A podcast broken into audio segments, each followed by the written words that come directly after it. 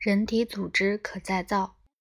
虽然如果必要，我一定会选择动手术恢复活力，但想到十年后或者二十年后，我必须换掉自己的膝关节和髋关节，我还是怕怕的。不过，十年对医学和材料科学来说是很长的时间。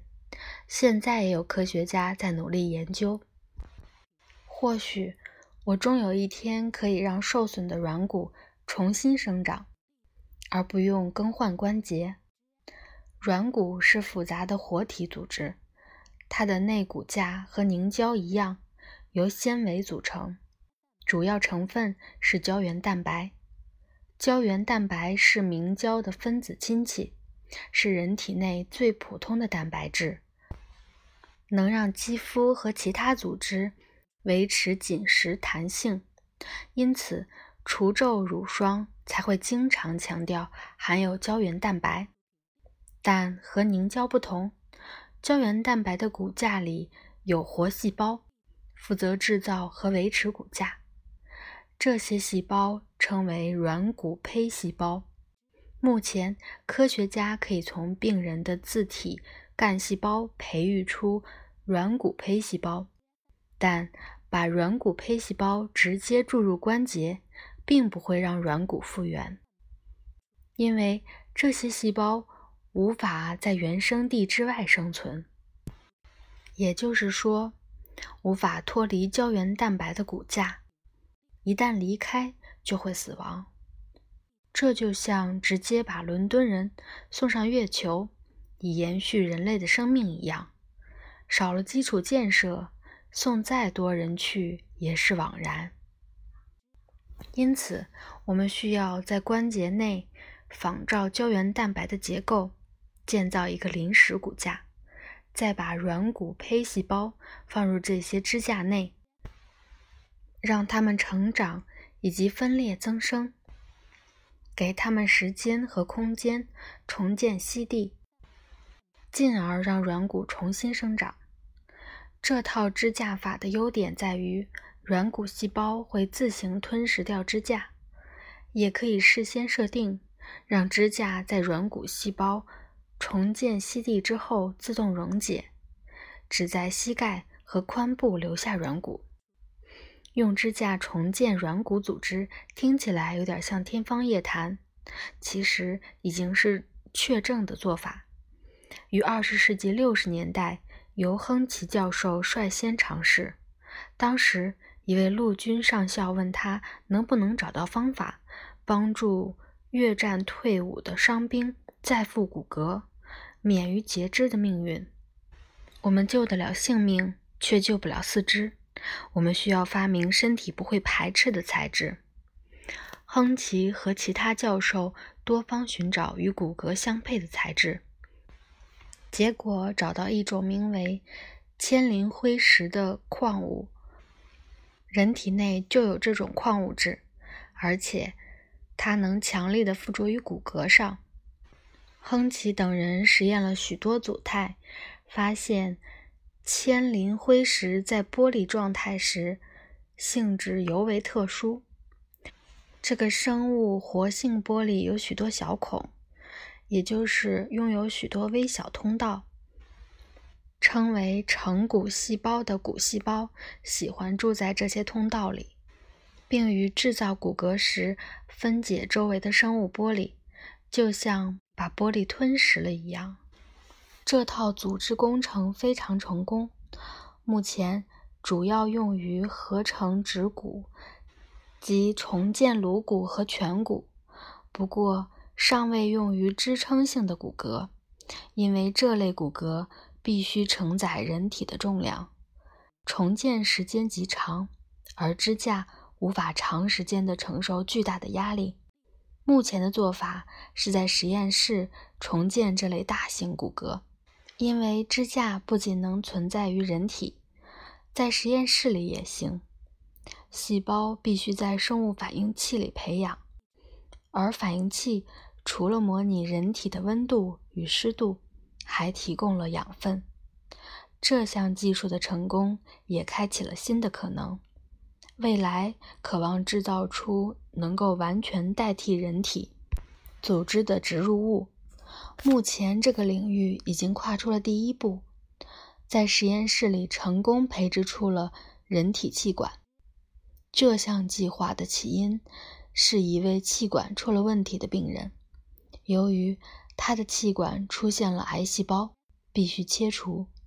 如果不置换气管，病人就会终身依靠呼吸机生活。科学家首先以医院常用的 X 光电脑断层扫描来扫描病人。计算机断层扫描通常用来寻找大脑和其他器官里的肿瘤，但这项计划用它来代替病人的气管，建立 3D 影像之后，把影像输送给 3D 打印机。3D 打印机是一种全新的制造技术。可以使用数字信息制造出完整的物品。它的原理跟一般打印机类似，只不过打印投射出的不是墨点，而是材料微粒，一层射出一层，逐层把物品制造出来。这项技术目前不仅能打印杯子和瓶罐之类的简单物品，还有打印。带有可动部位的复杂物品，例如轴承和马达，可以使用这项技术的材料现在有一百种，包括金属、玻璃和塑料。塞法利恩教授的研究团队最先做出了适应病人的干细胞支架材料，再把这种特殊的材料放入 3D 打印机中，做出病人气管的精确复制品。成人干细胞的功能为更新组织，而人体每一种细胞都有相应的干细胞负责生成细胞。生成造骨细胞的干细胞称为间质干细胞。塞法利恩教授的研究团队做出支架后，把病人骨髓内取出的间质干细胞移植入支架，再放入生物反应器中。随后，干细胞转变成为数种不同的细胞，开始建造软骨和其他结构，形成一个自我维持的活体细胞环境，并溶解细胞周围的支架。最后会留下一个全新的气管。这项技术的一个优点在于，植入物完全由病人自己的细胞制成，一旦植入。就自然成为身体的一部分，病人完全不需要服用副作用强烈的免疫抑制剂来防止身体排斥植入物。免疫抑制剂会压制免疫系统，以保护植入物，使得病人可能受寄生虫的攻击和各种感染。然而，人工气管若要正常的作用，人体必须输血给它，而目前还不清楚人体是否能够建立足够的供血管道。此外，人工气管内的细胞生态必须维持稳定，气管才不会变形，病人才能正常呼吸。而消毒是另一个问题，支架使用的聚合物非常的脆弱。无法承受传统的高温消毒。虽然有这些难题，研究人员还是于2011年7月7日完成了人类历史上首例病人自体干细胞培植气管移植。这项技术的成功，加速了新一代的支架材料的研发。人工气管必须能吸气、呼气。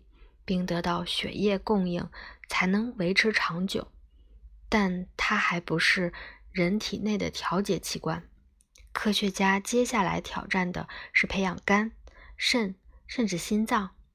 目前，人体的这些主要器官一旦衰竭，就必须靠器官移植才能恢复健康。但器官移植仰赖的是捐赠，而且必须匹配。移植后还得终身服药，以防器官排斥。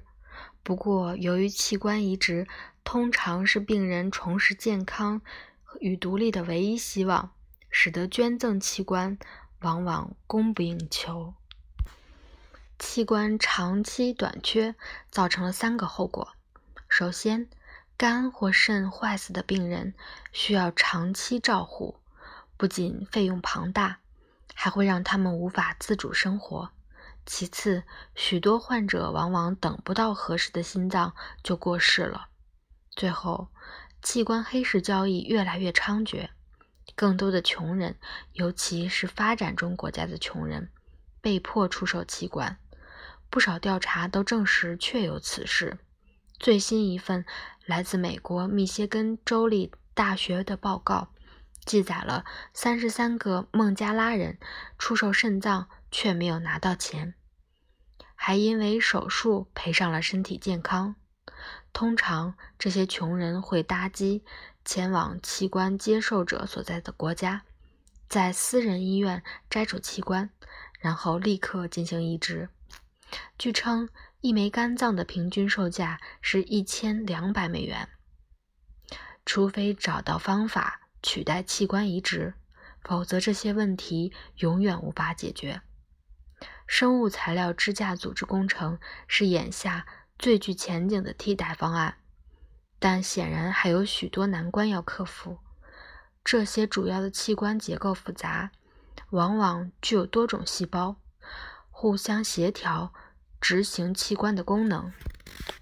以肝和肾为例，人工肝肾不仅需要有血液的供应，还必须连接大动脉。人工心脏需求最紧迫，因为人体只有一颗心脏，失去作用的话，人一定会死。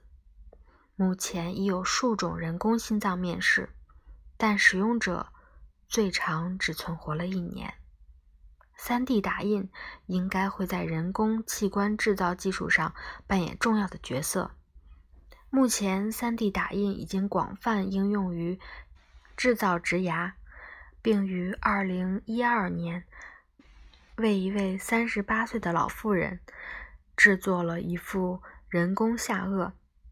虽然这副额骨由钛制成，不过打印支架材料再植入细胞，让细胞长成病人自己的骨骼，很快就会变为可能。人体主要的器官重建步骤。似乎都到位了。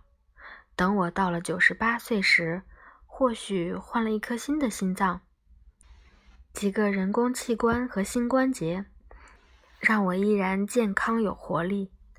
看来也不是不可能的事。